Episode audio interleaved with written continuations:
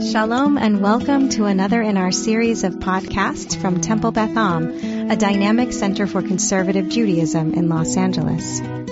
This is a recording of a class from our 2022 Elul Learning Series. The first part, we talked about God and the impact of this day, right? The shofar gadol, etc., etc. And it ended, that second paragraph ended that God will um, uh, evaluate every soul and then determine the end of all creatures. And their uh, decree will be written down. Okay? So now we move into the implementation of that. And now we're moving away from a future tense pointing, which really sounds like it's dealing with the ultimate Yom Hadin, which is the, the uh, onset of the uh, Messianic era. Uh, but now, and, and so that's the reality of what will be. But the whole point is it's being mentioned here because the implication is that this Rosh Hashanah Yom Kippur period is actually almost the same, has the same gravitas to it as does the ultimate end of days. So now we're going to see, now uh, we're going to talk about uh, what's going to happen, right? Um, and here, but this is, this is still, this is still in future tense. But the point is, it's clear we're talking about Rosh Hashanah and Yom Kippur, right? It says so. So this is not, this is now the being applied, taken out of the frame of end of days and being brought now to Rosh Hashanah Yom Kippur, where we are now. So this is what's going to happen. And remember, it is all in the plural. I'm, I'm sorry, it is all in the future because we on Rosh Hashanah and Yom Kippur do not know what the Gazar Din is, right? And in fact, the process only takes place at the very end of Yom Kippur. So it's still a future. Even though it's said on Yom Kippur, Rosh Hashanah Yom Kippur, the future being the end of this judgment period that's right of which we, of which we are a part right now. Okay, so that's what's going to happen. Okay, so Rosh Hashanah Yikatevun Tzom Kippur Yechatemun, Kama Ya'avrun, Vechama Yibareun. Okay, so now you ask, why did I link those two lines together? It sounds like we we also the way we sing it, the way we sing it, right? The the first line, the introduction, Barosh Hashanah Yikatehevun, etc., etc., etc., right? All right. So the, the, uh, the fact is the way the poem is structured, the first two lines really go together. How do we know that? Look at the uns at the end, right? Kama ya'avrun, kama yibareun, barosh Hashanah yikatevun, yom tzom kippur yechatemun, kama ya'avrun, kama yibareun, yichatemun, yibareun, the poetry indicates that the two lines are intended together to constitute the introductory statement. Barbara Brieger, your hand is up. Yeah. Um, why is it necessary that it says on the fast of the day of amendment of atonement last week? Why why doesn't it just say on the day of atonement? It, it is because it's it's, is it poetic. Is that the reason? Yeah, well, you'll see. Yeah, I mean, Yom Tzom, right? Emphatic. Right. Right. It's the same sound, right? Right. So that's that's it. You, are right. You could say Uva Yom Kippur, right? Yes. Right, because you say on Rosh Hashanah, you don't say on the eating day of Rosh Hashanah. Because the impact, there's nothing to impact it with. Yeah. Okay. Yeah. Okay. All right. So Okay, so how many shall pass? Who shall pass? and who shall be created. All right. All right. Okay. Are you with us, Renee? All right. We're moving because we're moving. We're moving. All right. So now, now we're going to get, now we're, we, we're finished with the uns, right? Which is an Aramaic ending, by the way. Remember we talked about that. If this comes, as we suggested, from the era of in Eretz Israel of, you know, pre-Islamic conquest, when Arabic slowly began to come into influence. This is our, the time when Aramaic was the spoken language in Israel and Aramaisms, elements of Aramaic were woven into the Hebrew of the Talmudic era, which we're talking about. Okay. But now we're moving down to, um, the, the, the me's, right? Okay. So miyachia umiyamut. Okay. Who shall live and who shall die. And now we are going into, that creates a subcategory of who shall die. It's interesting. The, the next number of lines are all dedicated to different ways that you can die, right?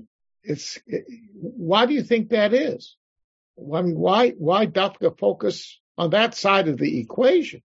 I guess because we all want to live and he's giving us all these things that can kill us as we go, just trying to make make it really heavier on that's, the death part. I think that's it. Yes, Tybal.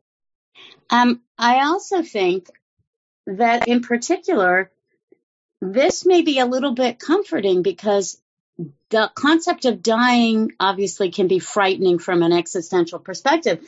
But someone could say, Oh, I'm never near fire. I'm never near water. I'm not near, I mean, sure hunger and thirst, but if rather than having it be an overwhelming anxiety, it breaks it down where one can deal with it and say, nope, not at risk for this. No, no, no, no, no. I just think, I think it, for certain personalities, it makes it easier. Possible. It's, it's a possibility.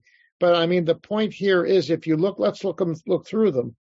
I mean, the, the reality is with the exception, I would say, of Ra'ash, earthquake. Okay. What page, Rabbi, again? 143. 143. Okay, the list is down at the bottom of the uh, Hebrew. As as an 84 year old person, I see nothing existential about dying. It's something I think about a fair amount because I've reached a point where it, God, please give me another 16 years. But yeah. if you don't, so be it. And it could be anything at any time. Right, exactly. But some of these things, I mean, I, the I I understand, Tabo, where you're coming from, but I think the the point is, Ra'ash earthquake, we know geologically is only going to happen in places where there is a fault zone, right? Right. And there are many places on the face of this earth where they don't get earthquakes. However, okay, the, all of these other things, let's go through them. You'll see could apply no matter who you are or where you are. And even though it hasn't happened to you up until now, the point is, if you're deserving of it, then, you know, you might get it. Okay. So, um, so mi bekitzo umi lo bekitzo. Okay, this is the only one that does not specifically speak only of death. Okay, kitzo, kitzo is is his end, right, and not his end. So his end means what you would expect: a good, decent limit of life. Okay, I mean, like um, example, right now in our community, I think we may have mentioned this once before, there are a lot of people today who assume that our loved ones are going to live to be 90. You know, a few years ago, 70 was the marker. Then 80 became the marker. Now, 90 is def- definitely within the realm of not enough. and, and, um, you know, it's, it is. And some, thank God, have made it beyond that. Yeah, right. But the point I'm speaking as a, a sort of the, the, the the early limit. Okay. But I, Renee, I often, I don't mention you by name, but you were a person when your dad, Allah Shalom, died. How old was he? 80 what? Eight, he was 84. Okay. And, and he, somebody in your family said it's too early. Okay. And how many years ago was it? How many what? How many years ago? It was 14. Okay. So that's, that's during the last part of my, I'm out of my job for 12 years now. Okay. So this exactly the timing. When I was at that point in my work at Beth Am, it's exactly what I noticed. That five year span of my last years, 90 became a, a reasonable expectation. And every time somebody would die before 85, okay, it was too early. They expected more. Like and Sam so, Weiler at 84. Yeah. I mean, so, but the point is that that's what, I mean, today, I can tell you, uh, poo poo poo. Okay. I've done a lot of funerals for 90 years, 90 year old people more so now. I've even had some centenarians. Okay. It's a, the, in, in, in a community where people are conscious of health care and have the means to, to get that health care, that, that line is, is moving this way. Okay. All right. Anyway. So that's what this means. Lo bekitzo means premature. Okay. All right. Now, miba eish miba mayim. Fire and water. Okay. That can hit anyone at any time. I mean, even if you live in the, in, in Phoenix, Arizona, it is possible for you to die by fire, by water, because yeah, you have flash floods. Right. Okay. Even in the desert, Dafka in the desert. Okay. And, and it, it suddenly happens. You're not prepared. You're stuck in a place where otherwise you, but there it is. Boom. All right. Aish, fire. It could be lightning too, by the way. Aish has both meanings. Cherev or chaya. Cherev. You see, play on, again, you're looking here. Uh, look, Aish and Mayim are opposites, right? How do you put out a fire? With water, right? So that's all, but here, cherev and chaya, wordplay. Chet and chet, right? Sword and a wild animal. Well, but you wild, can kill the sword with the wild, you can kill the wild animal with the sword. No, but this is what's being used against you. Well, I, yeah, you could. I see what you're saying. Yeah, perhaps. Yeah, are you thinking Chad Gadya, Renee? What? Um, no, I'm just thinking like a, that it, that they're comparing that they're using both of those words on purpose because technically you can kill the wild animal with a sword. with a sword, it's possible. That's cute. I like it. Okay. no, really, you know, this poetry. You find your yeah. own meaning. Okay. And so, so, uh, Tybal, what, what you said before, it's, it's perfectly legitimate because people read into these poems all kinds of different meanings. I can see somebody saying, you going through and saying that, no, I, that wouldn't be me because of this. That wouldn't be me because of this. Okay. All right. But, but the point is, let's, so let's, but from the poetic perspective, the chet and the chet go together. Okay. Mi ra'av, who with hunger, and mi sama, who with thirst. They go together, right? Two sides of the same coin, de- depriving you of essential things that you need to put into your body. Now this is interesting though. Miva ra'ash umiva magefa. Who in earthquake and who in plague. We've had a plague for two and a half years. Yep. And probably some earthquakes are going to happen along the way too. Oh. Uh, so those could be very relevant for those of us in Southern California, both of them. I think I mentioned once before that when Sammy, when Cantor Kelemer used to sing this, you know, he used to go, Miva Ra'ash, because he knew that the earthquake could happen. Right there. I, I just want to say that I was once visiting an aunt in Riverdale, New York and sleeping on her couch. And in Riverdale, New York, an earthquake knocked me off that couch. Are you serious? Wow. I am serious. It was in the 1980s. And then in the Mar- in Maryland in the 20 somethings, we had an earthquake here that broke shelving in the bathroom and knocked things over. So I'm just saying. Yes. even when not in Southern California. That's right. I agree. But you know, by the way, you should know. Uh, in, in I don't know where the epicenter of that New York thing was, but um, uh, 125th Street is a fault. If you live on Broadway, you see it right away. You can understand it. Where we lived when I was at the seminary, so Freddie and I lived in an apartment that overlooked Broadway, and we were at about the equivalent of 122nd, 123rd. There was no street there because it was solid uh, housing. Anyhow, so it was between. We were between 122nd and 125th. All right. The subway became an elevated there because the ground dipped down and then came back up. And everybody was who looked, who read about it knew there was a fault right there in North Manhattan.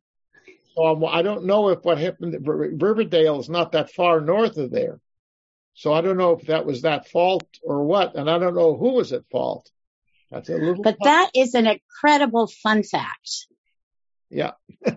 Do you remember when you were in our house, you and Freddie, with a bunch of other people? I think it was on Hanukkah, and we were next to about to light candles, or we had just lit. We had a, a pretty good size earthquake. Yeah, yes. The water in the pool was overlapping the pool. Right. Yes. Yes. That's right. I remember. That's right. Yeah. I mean, the, the, in here you get used to it, sort of. It's still scary. All right. Moving on. Miba chanika umiba skila. Now here, chanika and skila are actually punishments, strangulation and, and, um, stoning. Those are, those are capital crime punishments. Okay. So th- that's, that's a baddie, right? All right. So now. But no one really gets stoned anymore. Well, I know people get stoned, but they don't necessarily die. They just are incoherent. Ah, different kind of stone. Okay, cool. Okay. No, they, no, we don't. Nor do we strangle. Well, we, there are still people who do hang people. Yeah. Anyway, but that, so, but they're symbolic of capital punishments. That's what this is. And again, it's written. Remember, Talmudically, those are still operative punishments in the Talmudic era, they are still operative punishments, you know, if they could be implemented. Okay, then miyanuach, this is really interesting. Now we're not talking about dying anymore. Other levels of suffering. Miyanuach umiyanua. Who will be at rest and who will be agitated? Nuan, like think of psyche, the psyche. Yes. Who's going to be at peace and who's going to not be? Who's going to be troubled? These are me, that's totally psychological, both of them. These are psychological things here. Yes, look, look. Miyashkit, who will have things quiet, peaceful. Umiyitoraf. Mitoraf in modern Hebrew means somebody who's mentally imbalanced. Okay, but here it means who's torn. I mean, who's they're they're they're they're, they're the opposite of quiet. Okay, then mi shalev, who will be at peace, and mi yet yitaser, who will who will suffer pain. All right, so these are physical and emotional, psychological uh, sufferings. Then ya'anef, ya'anif, yeah, who will become poor? Umi ya'ashir. All right, so here you have contrasts all the way. All right, who here so there's two ayin and ayin, but again, those are opposites. Uh, these are these are all opposites actually. Uh, yeah, these the last five are opposites. Miyushpal, who will be brought low, umiyaruman, who will be elevated. Okay, and you can understand that could be depressed, right? Who will be it could be depression, it could be low uh, status wise, right? Miyarum, who will be uplifted, feeling I'm terrific, wow, hooray, you know or it means their status was elevated in some fashion. Either way.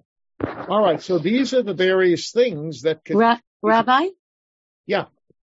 Um, is there an easy answer if you look at the last 5 mm-hmm. First, there was something good, peace in English, peace, serene, tranquil, and then not so good. But then it flipped. It did good, three good bads, and then it flipped to two.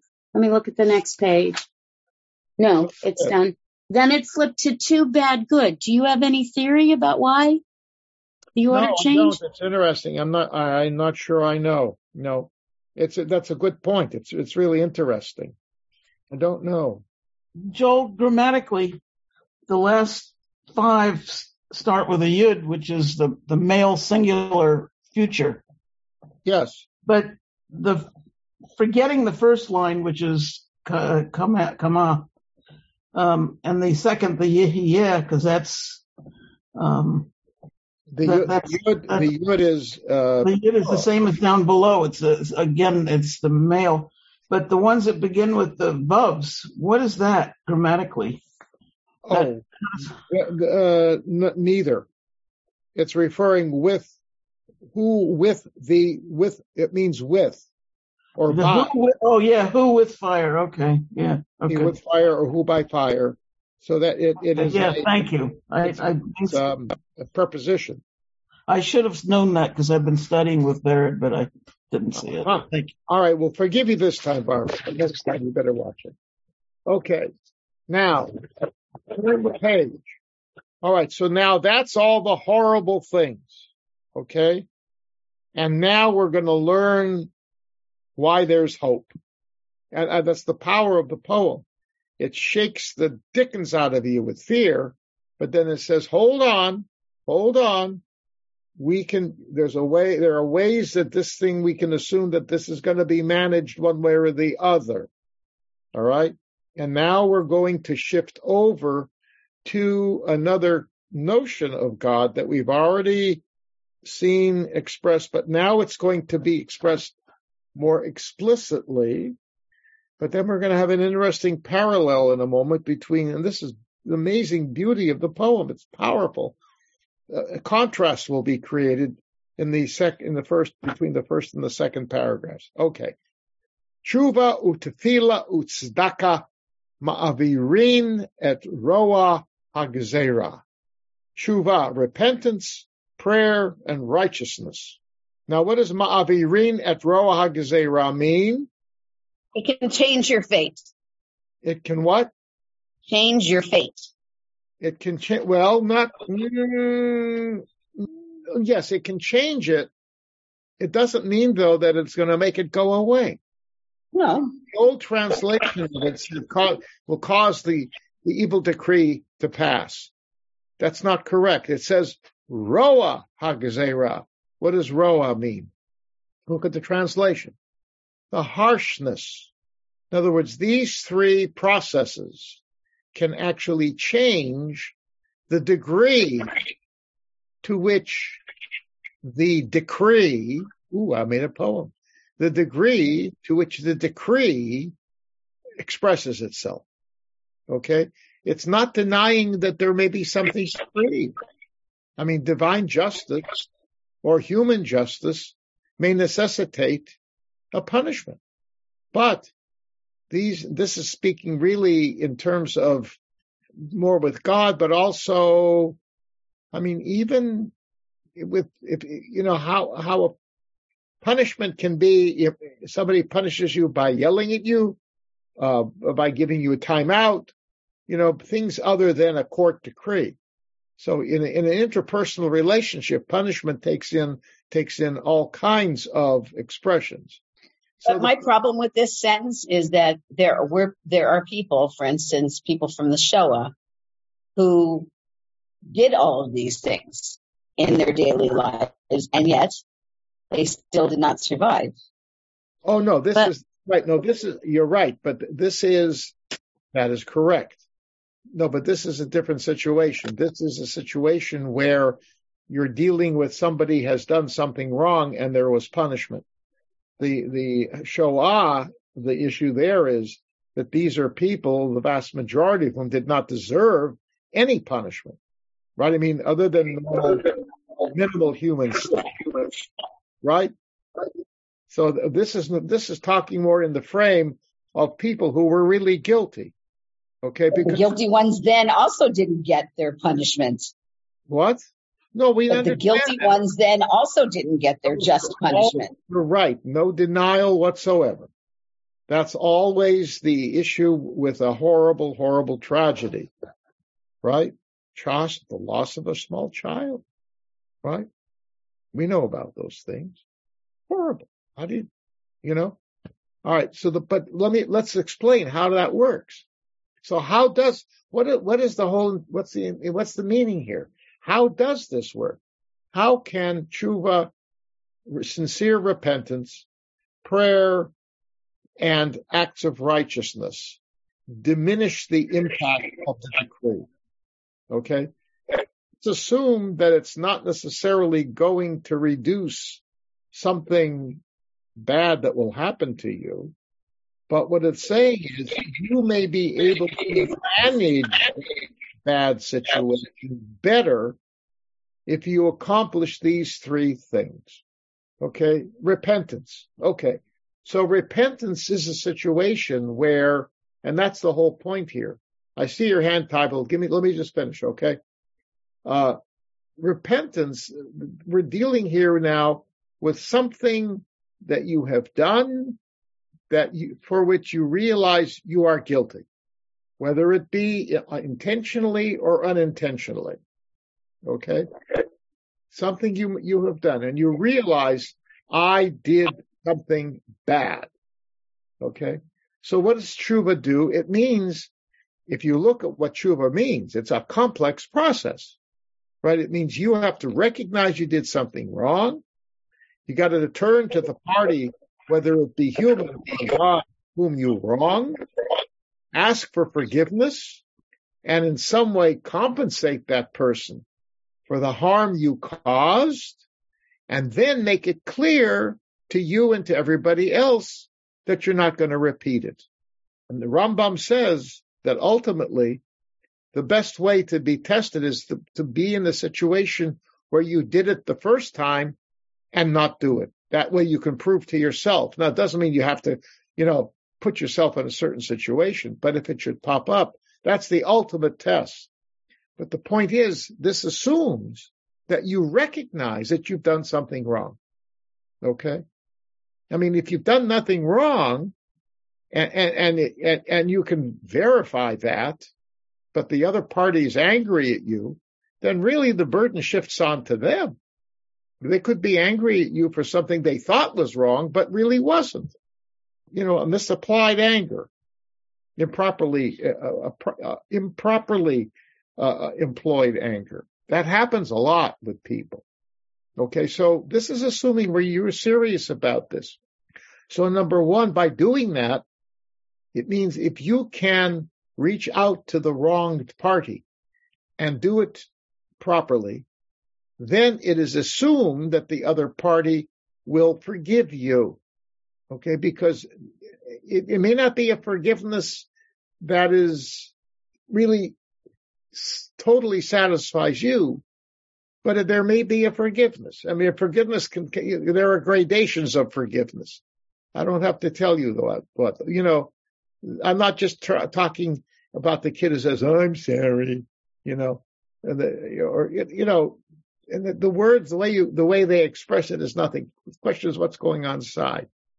So there are people who've been really, really hurt but they understand that the only way they're going to get rid of the hurt internally within them is that they somehow start to, to rectify situations and, and even appreciate the fact that this other person who did something bad to them has a good side and they're really serious. Okay. The, my, my total pain that that person caused me is not going to go away, but it'll diminish and I, I, I will work on it. All right. That takes a big step. Okay. But it's assumed Rambam says it, it, it, there's, there's an argument if Rambam said it or if it was uh, somebody who added it into his statement in, in the laws of repentance. Rambam says that if the person who is doing tshuva and the law there is you got to go if if it doesn't work the first time, you go a second time. If it doesn't work a second time, you do the whole thing a third time. One second, I, uh, Ty will send and then, and then Renee. Okay, you do it the third time? Okay. No, I was just saying three. No, Oh, three. Yeah, that's right. Three times. Yes. Anyhow, uh, the, okay, but then it, either it's cut off, that's it, and, and you've done your job, That's one way of saying it. But Rob, there are versions of the Rambam where it says, and if not, then the burden of guilt flips over to the person who you wronged if they don't forgive you. If they don't forgive you. Okay. Okay. But so this is a complex process. It should have an impact. That's the point. And if that happens, then the decree, however it's expressed, coming from the other side will be diminished. The person may say, okay, I forgive you, but you still owe me 150 bucks, you know, with interest because it's now two years since you apologized, since you did it, you know, and, and, you know, you, you should give me that. All right. You still got to pay it, but you understand now that the situation is different and you can say, okay, I've done my job here. I'm paying you. All right. That's one thing. Secondly, tzedakah, acts of right and prayer. Sorry, prayer. Now, prayer, of course, is really addressed to God. You don't pray to another human being, right? So this is to God. So this deals with the the things that you where you really uh, violated serious principles that we believe are ultimately divine in origin. All right, whatever they might be. And here too, you know, we'll see. God, we've already seen this. God can check our innards, right? He knows our sincerity. Yes, we've discussed that before. Bochen klayot belev. Yes, God checks our, our innards and our heart to see what we're really thinking and feeling. Okay, so we have to convince God through prayer that we are sincerely uh, penitent. We ask for forgiveness and we will not do it again. Okay, that's what God expects. And if we do that and we are sincere, then we can expect that God will forgive. Now again, there may be certain negative ripples that come out of what you have done that are inevitable. Okay. Um, for example, um, you go into a Treif restaurant and you have bacon and eggs for breakfast. Okay. Because you're, you're, you're, you're not secure in your kashrut. So you say, ah, what the heck? I'm going to have some bacon and eggs. Okay. And you taste it. And you know what? It's not all that's cracked up to be but you did it. And somebody walks by and they say, Oh, look, Chaim had bacon and eggs for breakfast. That son of a gun, I thought he was a religious Jew. Oh boy, I'm not going to trust him anymore because he passes himself off as a religious Jew. Okay. So who have you wronged? God. So you, you go to God and you say, I'm sorry, God, I'm sorry, I won't do it again. It was a moment of impulse. It was totally wrong, etc., etc. But Moshe saw you. Okay and you and, and he saw what you were doing. And he was totally astounded. And he's part of a group of people that know you. And and you know you trust somebody's kashrut kashrut is trust. If i walk into your house and you say it's kosher i'll say fine. I'm not going to go in and check read all the the food product food objects that you have. I'm not going to check you know whether there's a piece a meat stain on your fleishik dishes or something right?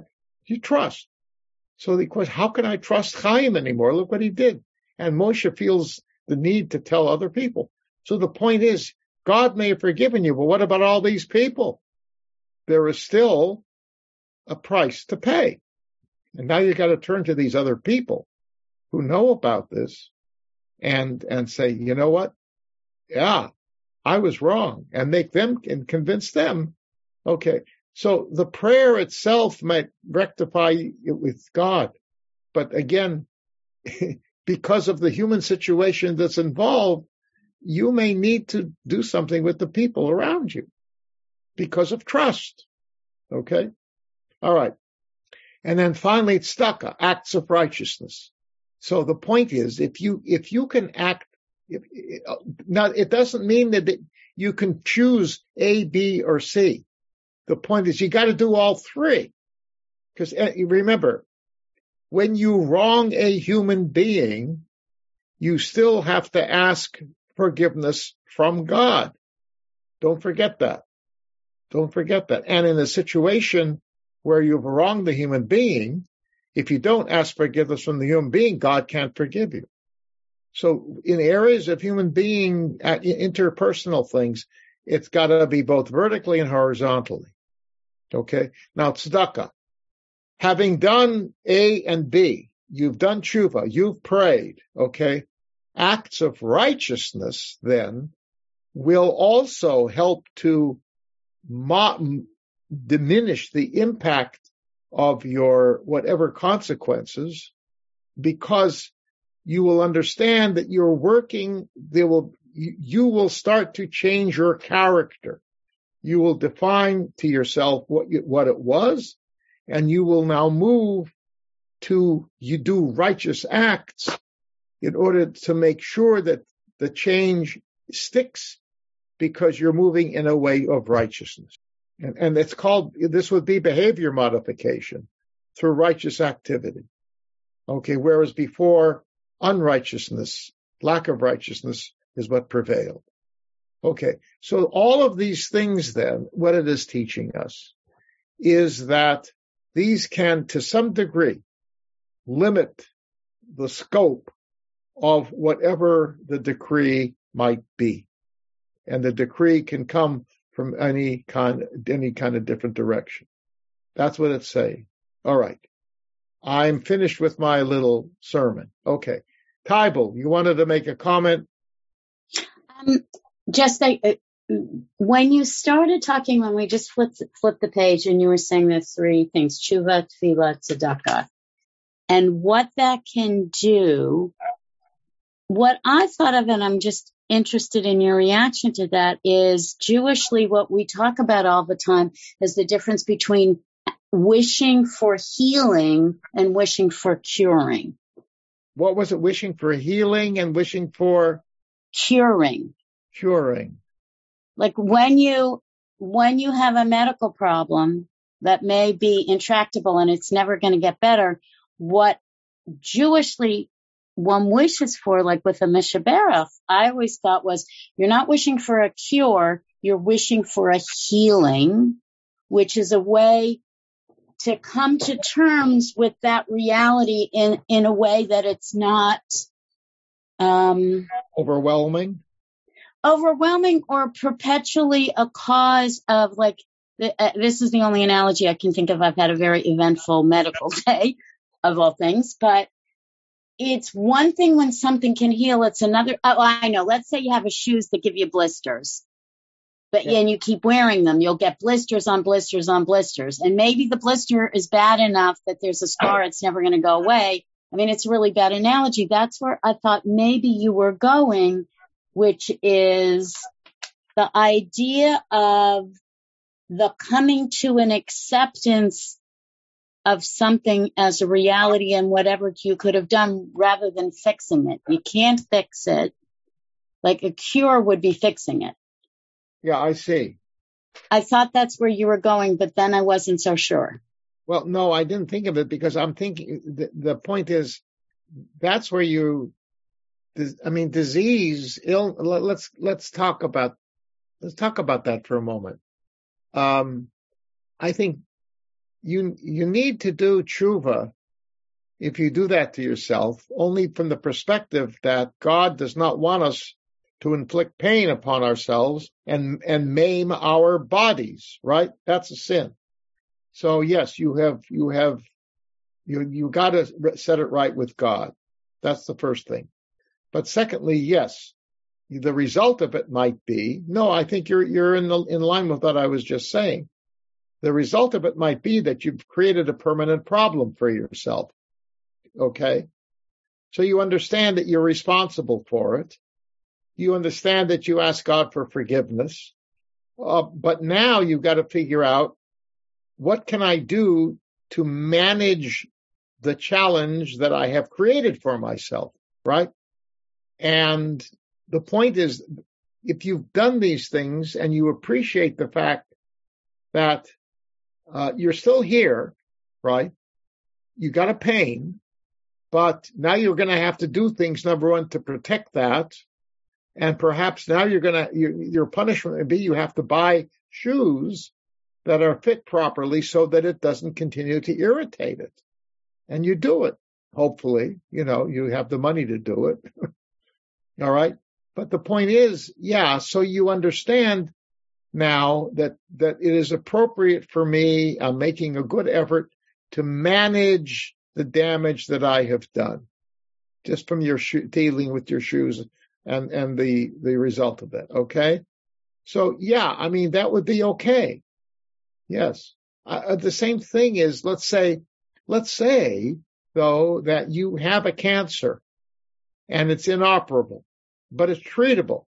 That was the term you said, right? In a sense, it's treatable. So you make the commitment. Okay. I'm scared stiff of this cancer. When I hear that word, it sends horror through my body and my mind. But I, but the doctor says I can manage it and live a decent life. Uh, whether this is going to cut years off the end of my life, right? Or I don't know, but it can, I, I can function. Okay. Good. I've done what I need to do. I've made my peace. I'm now going to soften the blow.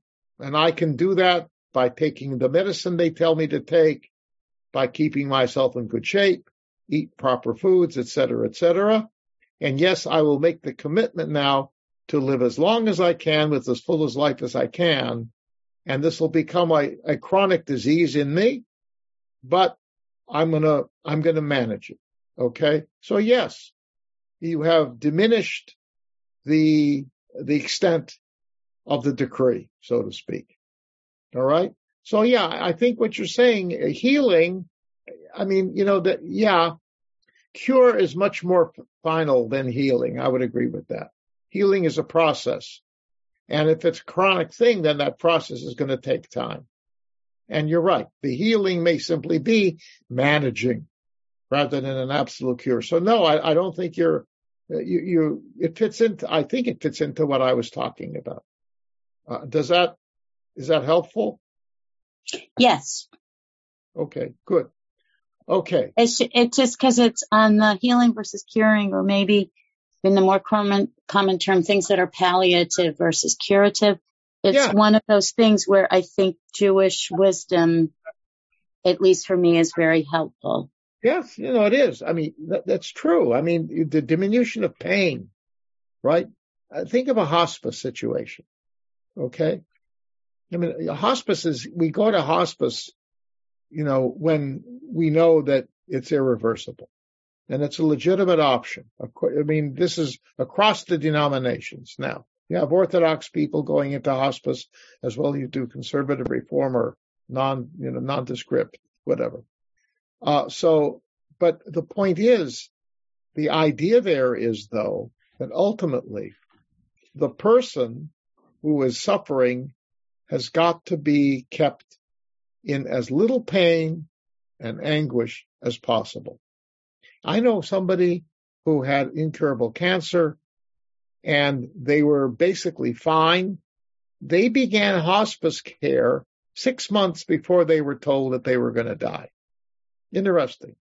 Okay. Knowing that over time he was going to decline and he, you know, at the beginning, the treatments were minimal because that's what he needed, right?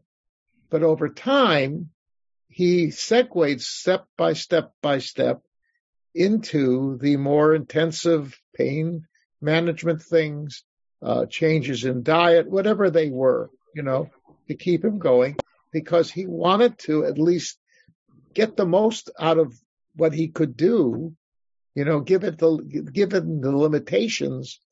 And he made, he made the decision that by going into early hospice care, he could do that. Well, that's what hospice care is supposed to do is start about six months. When they estimate you have six months or less to, to live, you don't wait till they're one month to Oh, live. right. A lot of people do though, because people don't think about this, unfortunately. Right, I know that. There's Another thing is another thing is with the Mishaberic. It's my understanding that a Mishaberic is not really going to heal people. Right. because God willing, it, God should do something specific for specific people is not really reasonable. Right. But that it, it eases the mind of the person for whom the Mishaberik is being said, and even for the family members who want it to be said. It makes people feel better that they're doing something to make the mental status of the person that's sick better. Well, yeah, exactly. And even the family. Yes, I agree. I, I, mean, I've said that myself. I remember a number of times. I mean, I always do Mishabera for, for people who was ill, and I would tell the community. You probably heard me tell the congregation. It's not a magical thing. It's not. It doesn't make magic. But the point is, yes, if somebody knows that people ha- are praying for them, that they're in their minds and their hearts, right, and right. hopefully stimulate them also to contact them from time to time, see how they're doing, right? I mean, the notion that people are thinking and caring about you is a big deal for people. Yeah, very much so. Right. And also it's, it makes us feel like we're doing something. I mean, I know with Stanley, you know, part of why I was doing the Mishaberach all the time and part of why I read Tillim for him all the time was because I couldn't do anything else. And at least it made me feel like I was Right. doing something. That's what I said for the family and for the person for whom it's given. Right. Of course, it was also why I, why I stopped reading Tillim for him after he passed away. Um, Yeah. for, from, for me, home and Zoom on What? Shabbos, when the list is read, I mean, it, it's me. I don't, know. someone, no one may be looking. I know the people leading the screen isn't up and other people may have speaker view, but I'll just show you whenever my name is read, I always do my virtual background, just acknowledging that I hear you reading my name, whichever clergy eh, member. Good. Anyway, it's my one, my little Betham ritual on Shabbos. That that's that's that's great. That's that's exactly what should be happening. Sure. Exactly. I mean, I have a list. I say, you know, and I I do not. I don't. Um. I don't. I don't read it out loud because it's so long. Okay. But people know it's. I tell them I'm going to put you on the list on my list, you know, and they say thank you. Nobody's ever said don't. Okay. And, and, you know, so they know I'm saying this, but I don't want to take up everybody else's time because it's almost as long as the synagogues. Put Shimona Batcha uh, Chava, Bat Batcha Chava on your list for a few more weeks. Who? Is that your daughter, Barbara? Yeah, she had surgery. Uh, Um, she hasn't been on my list at all. but she's got post. I know, but but add it to your list, please. All right. One second. Let me just, I got to write it, find something to write it down. Is she on the shul list? Yes. Because the other interesting thing for me is because I'm someone who's never going to get off the list, or if I get off the list, it's because I'm not, I'm dead. But, um, how I was way back when at the very end of the list and I'm s- slowly moving away. Shimona Bat Uh, what? Shimona Batcha or Shimona Chaya Rachel Chava. Is the full What's your name? Batya what? Chava. Ba- your name is Batya Chava? Right. Okay. One second. Thank you. Batya Chava and Shimona, but, but what else is her? Shimona, Chaya Rachel. say it again, please. Shimona Chaya Rachel. You wouldn't let me make it Shimona All right, fine. Done. Thank you. I'll, I'll add it to my list as soon as we're finished. She just needs it for the next two to four weeks because of post-op. So, I will tell me when to take it off. okay. All right. Okay, so moving on. Same, Barbara. I'll put her on my list as well. Good. So Shimona Chaya Rachel Bat Bat Yechava. Okay. Oh, we did a little mitzvah here. This is good. Now, okay, so why can we assume that this process of tshuva, tefillah, and tzedakah will have some sort of an impact that will be helpful to us? Because now we're going to talk about God. Ki kishimcha ken tihilatecha. Because of your your name, the the praise of your name is matches your name. In other words, we praise your name, your very name is a reason for why we praise you. So what's God's name? What is God's name? Which name? Well, there is, he only has one he. Oh, the tetragrammaton, the Yud He Vav He? Tetragrammaton, Yud He Vav He. Correct. And I say it. Okay. I, I don't do the Yud K Vav K. I, I say it. Okay. Anyway, I never pronounce the name because I don't know how to pronounce it. All right. And I'm not going to play games with that one because not, not lightning's going to strike me. I don't think so, but I just don't know. Nobody knows.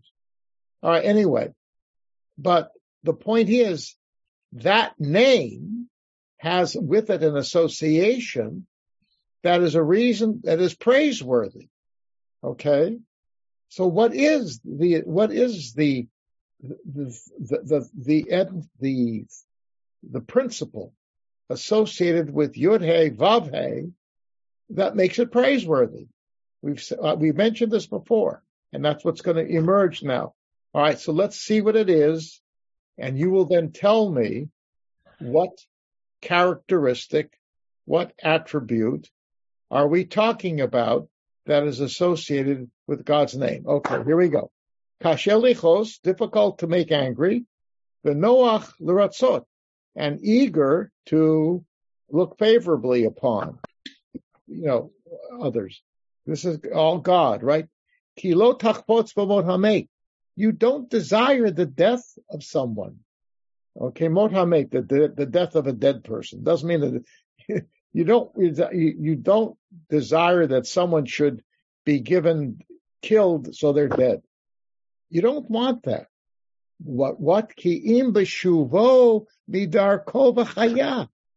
You want him to return, to do repentance, to do tshuva, return and live. Okay. Now here, the ad moto. And until the appointed time of his death, you will wait for him to do that. Im yashuv miyad dekablo. And if he returns, if he repents, immediately you'll accept it. Okay? And all right, so what what attribute of God is associated with Yud He Vav He? Rachmanut. Rachmanut. Bingo. Who said that? I did. Renee said it, but I would have said Rahmanis. You're both right. Yeah. Yes. Yes. That's the point. Exactly. So that's the essence, right? I mean, remember Hashem, Hashem, El Rachum, Buchanun, Erech, Apayim, Rav Chesed. We're going to say that. We're going to, we're doing it during Slichot. Said it Slichot. We're going to say it a lot. You know, we, we say it. We, we say it when a holy day falls on a weekday. We don't say it on Shabbos. Okay. But we say it when a holy day falls on a weekday. Right? Hashem, Hashem, El Racham B'chanan. Even if it's not Rosh Hashanah Yom Kippur.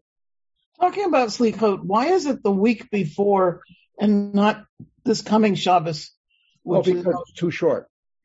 Why is it? What what length of time? If it's, if it's closer, isn't it isn't it three days? There yeah, has to be at least three yeah, days. It's got to be more than three days. Okay. Okay. Yeah, that's too short. You got to have more time to get into the slichot. So we we kick it back. All right. Um. All right. So yes, it's Rachmanus. Rachmanud. Yes. Okay.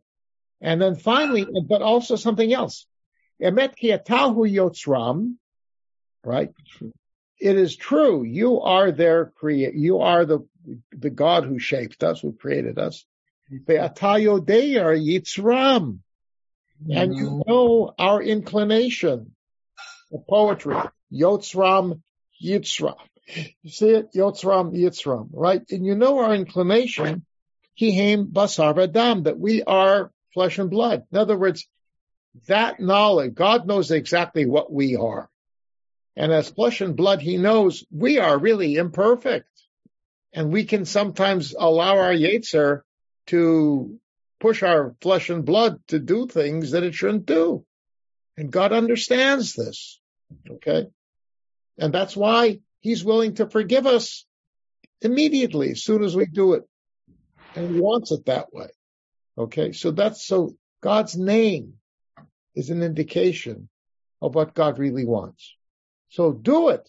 Do tshuva. Do it, do it, do it. And there will be forgiveness on God's part. Okay. That's what it's saying. Hopeful, right? On, on page 143, we were depressed. Ah, now there's hope. But now there's going to be a statement. I'm, I'm going to finish this, so bear with me, okay? Because I'll, I'll move quickly. But these next two paragraphs are amazing, all right? Okay. So what is the human being? He says we're basar v'dam. And that leads immediately into the next paragraph, which is now going to talk about basar v'dam. We've already talked about God, right?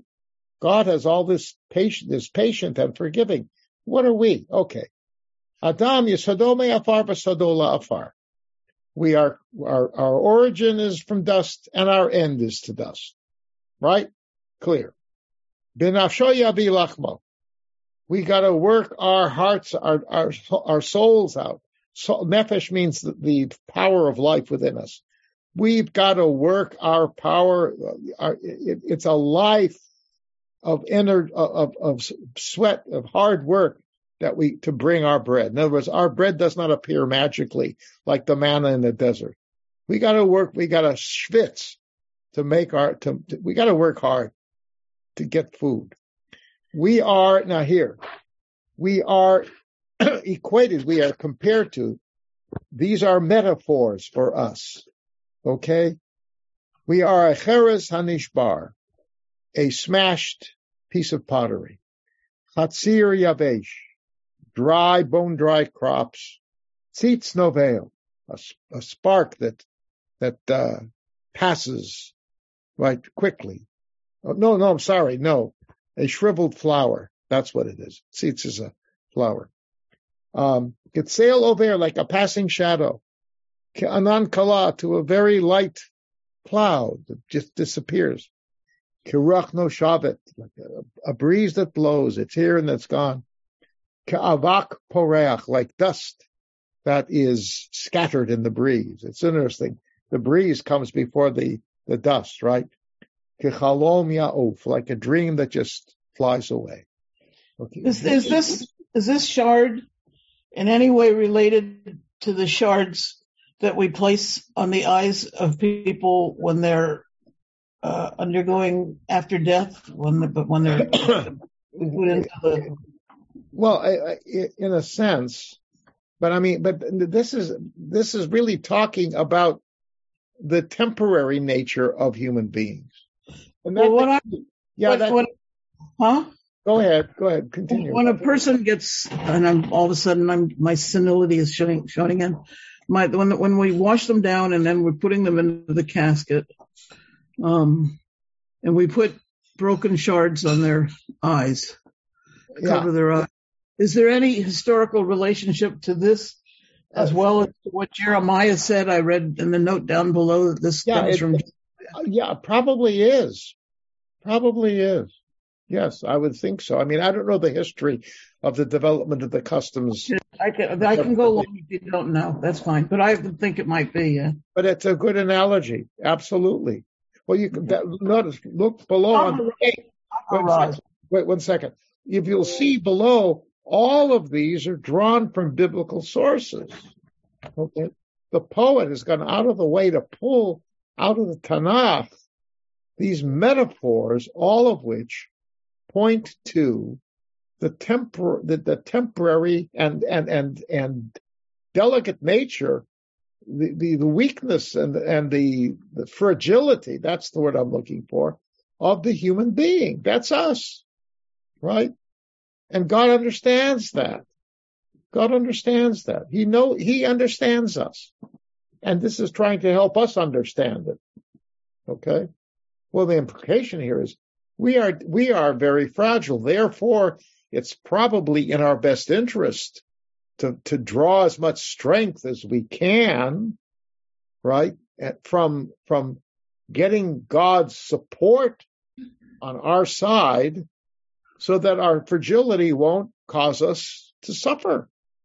We're going to die, right? We're going to die. doesn't talk here about Olam Haba, right? That's not the issue. Don't, you don't want to bring it up. Okay. This is how, what we are. And it's very powerful. By the way, it's, it's interesting. Um, don't turn it, don't turn the page, but I'm going to read to you now. Uh, this is from, this is a lead up to in, in the, in, in the morning service. This is what is said to the, um, d- during the weekdays and on Shabbat. This is in Birkot Shahar. It's in the, it's in the, it's in the Machzor as well. In the, this is before we actually say the list of the first 13 blessing. You know, Baruch Hashem, Asani this and Shalom Asani that and so forth and so on. This is a few, a number of pages before it, okay? But it is also the lead up to the Al Chet on Yom Kippur for Shacharit, okay? So here it is. So, um, you recognize Hazdunot Ashkagot Atamakir.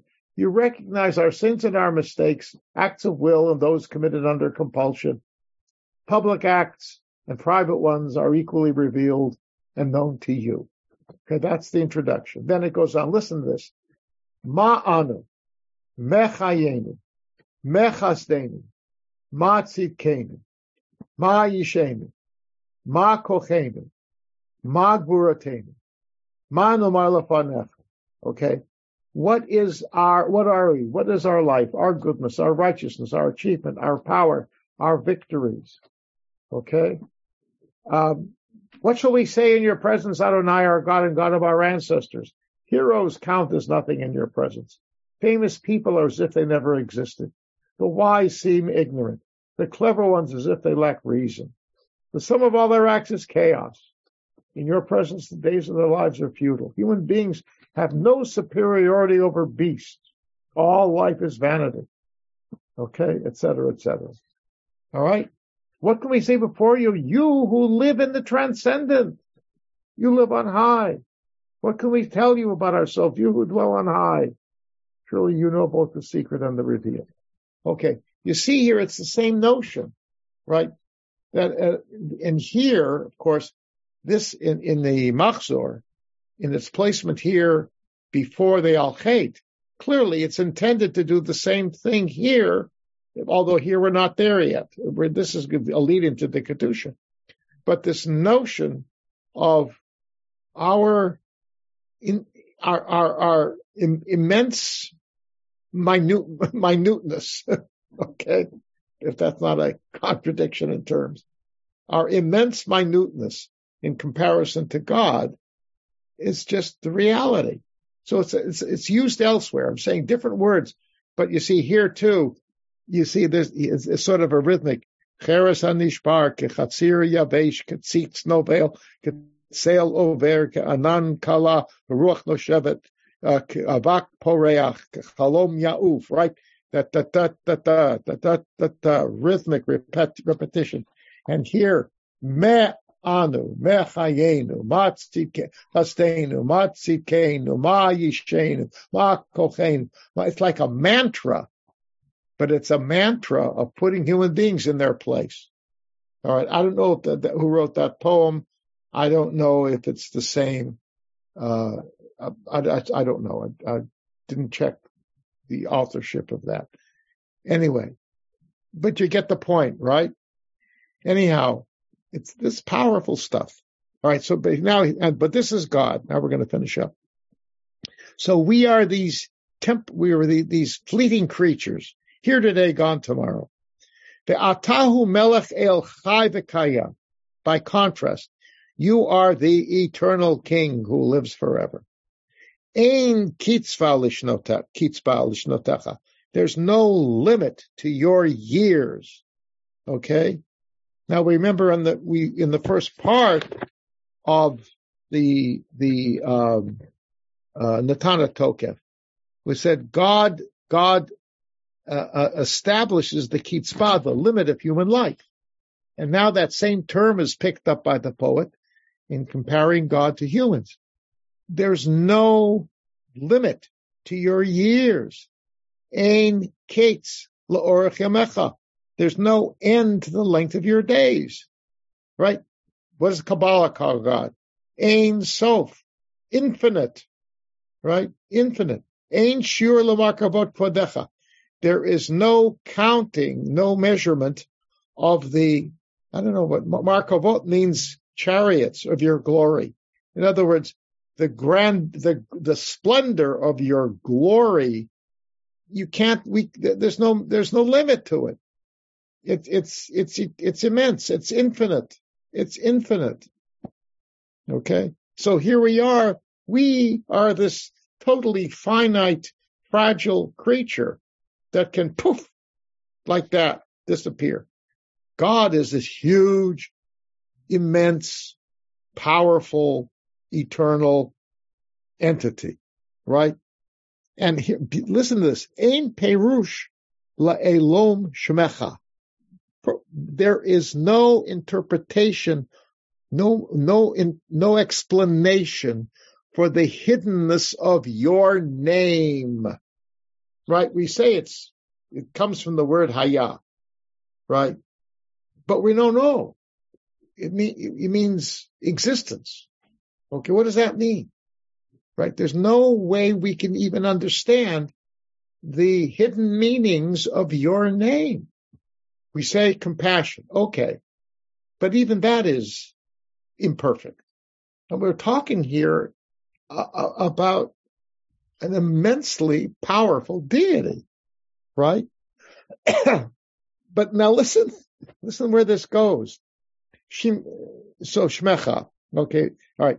Shimcha na'eh lecha. Your name is fitting to you. This Yud Hey Vav Hey name. Elishmecha. And you are fitting to the name. It, it, it fits you perfectly in the sense that we don't understand what God's name really means. And guess what? We don't understand the full essence of what God is. That's perfect. We are only dust. It, it's a humbling statement, right? You see the gap? Yeah. And it's something it's, I think this, this contrast here is very significant, especially in the 21st century. You know, we think, you know, we can do this, we can do that, da, da, da, da, da, da, da, da, da. All right. It, it sounds funny when you first read it or say it. Your name befits you when we don't understand what the name means. Yeah. But the line above where it says there's no understanding of the mystery of your nature makes this line very logical. Yes. Exactly. Right. Okay. However, all of that being said, Ushmeinu karata bishmecha. You have called, uh, so, um, when we say our name, we, we use you, we, we allude to you. We, we, how's it say it here? Um, you have linked your name with ours. Okay. That's okay. That, and that's only, my, I mean, there's a question. That's only because we believe that God has chosen us, that we say that he has, he, she has linked the, his, his, her name to ours. Is that correct? I'm, it may be because he re, the name was revealed to us, right? And it's part of. I, it's not clear. I, again, I'm not sure if he's, is he is he playing around. We are Bnei Yisrael, right? Right. Israel. Yeah. All right. There it's Ale. That's a God, one of God's names. Okay. But I, I don't know that may, maybe I, don't know what the author has in mind, but in somehow, uh, yes, God has allowed his name to be associated with us. Okay. We super humble, lowly creatures can have the sense of a relationship with God, this immensely powerful being. Okay. And, and he has allowed us to link that name to us. Maybe it's referring to the use of the name in blessings uh, even though we, you know, we say Adonai, Hashem, whatever, right? The use of the name in the priestly blessing. Okay. The fact that it's, you know, in the in the Torah that we read. We confront it all the time. The fact that we use it, um, you know, in names that we use for ourselves, right? Yirmiyahu, Yeshayahu, Yehudit, you know, Yehudi. Well, it's, it's very interesting. The word Yehuda, Judah, yes? Is that a composite between God, uh, is something associated with, uh, gift thanks to God, modeh to God, modeh ani lefanecha, right? Or mo'odim anachnu lach.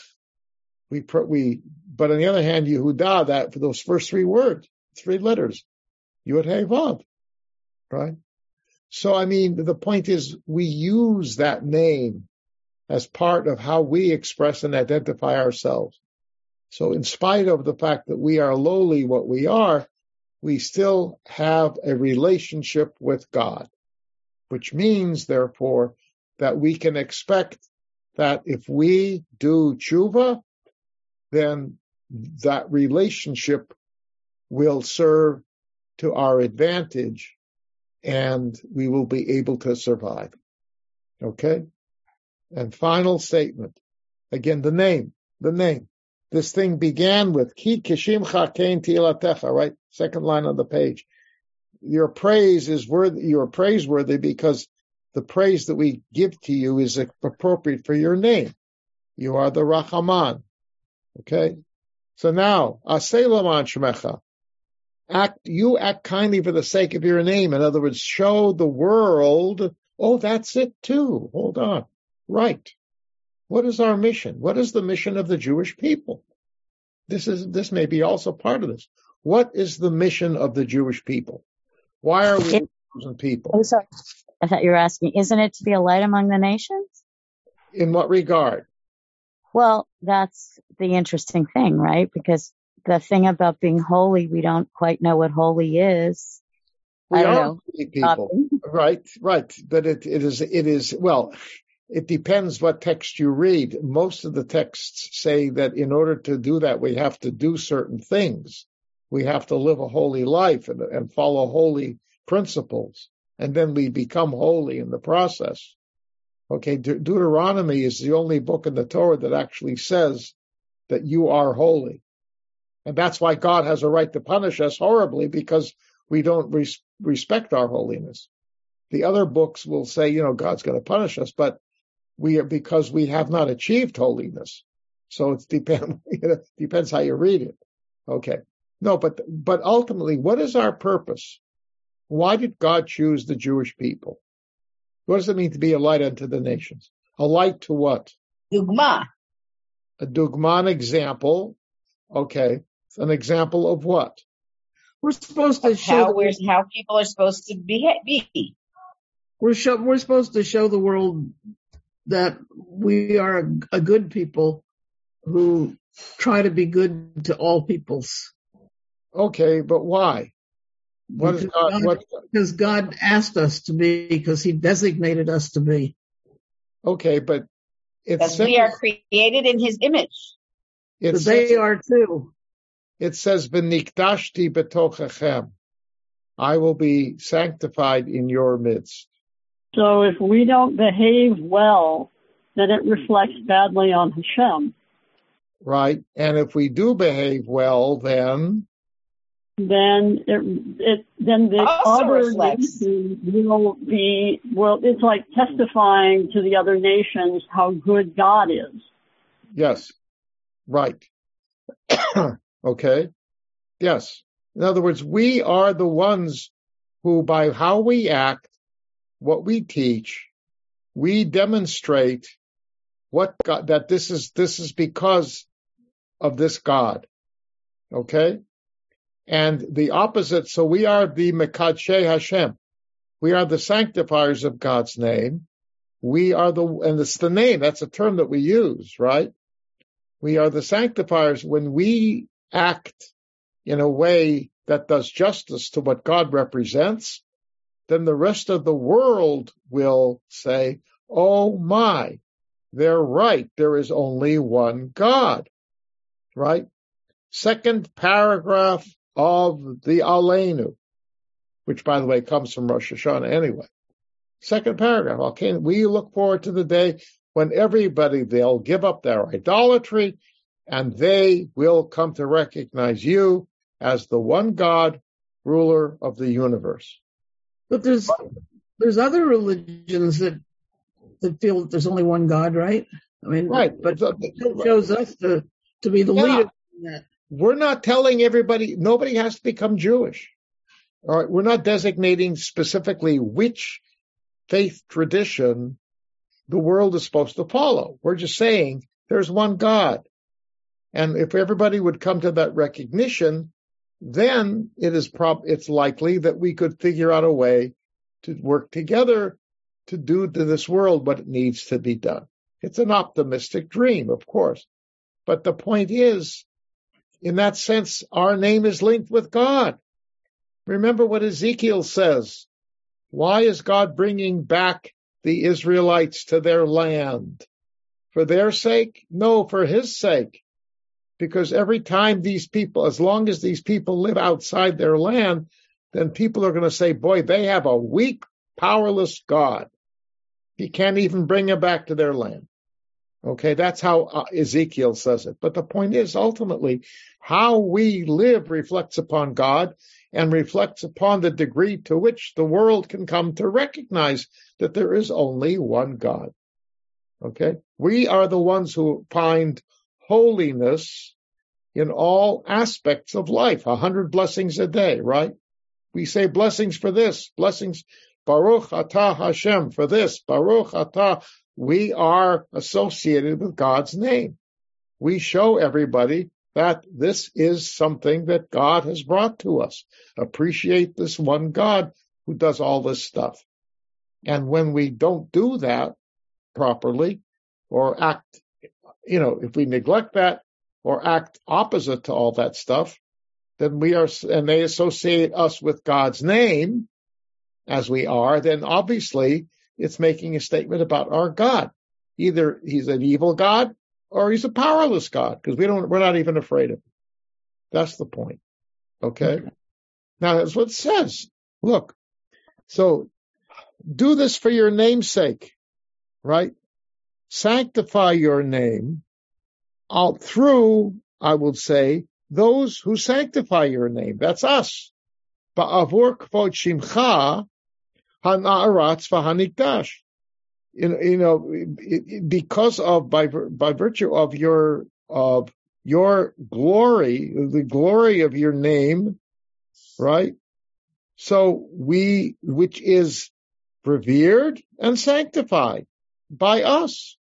And then it goes right into, if you're Ashkenazic at least, Na'aritzcha v'nakdishcha, the beginning, well, that's for Musaf, right? But but it's the uh, uh, Sephardim use that for Shacharit also. Okay, so in other words, but this notion it is this is a revered and sanctified name. Who is it that does the revering and sanctifying of God's name? We do. So that's what it means that your name has been associated with us. We are the ones who take that name and bring it out into the world so that the world can accept and appreciate that name.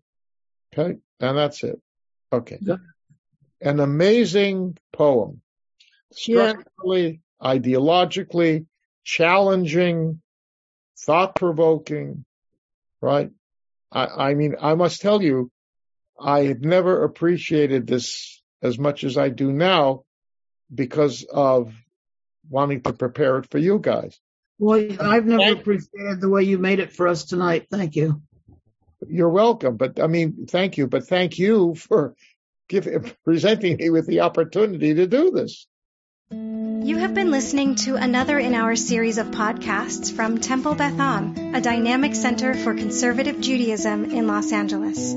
If you enjoy these podcasts, we invite you to write a review on the Apple Podcast site or wherever you get your podcasts. For more information about Temple Beth Am Los Angeles, go to tbala.org.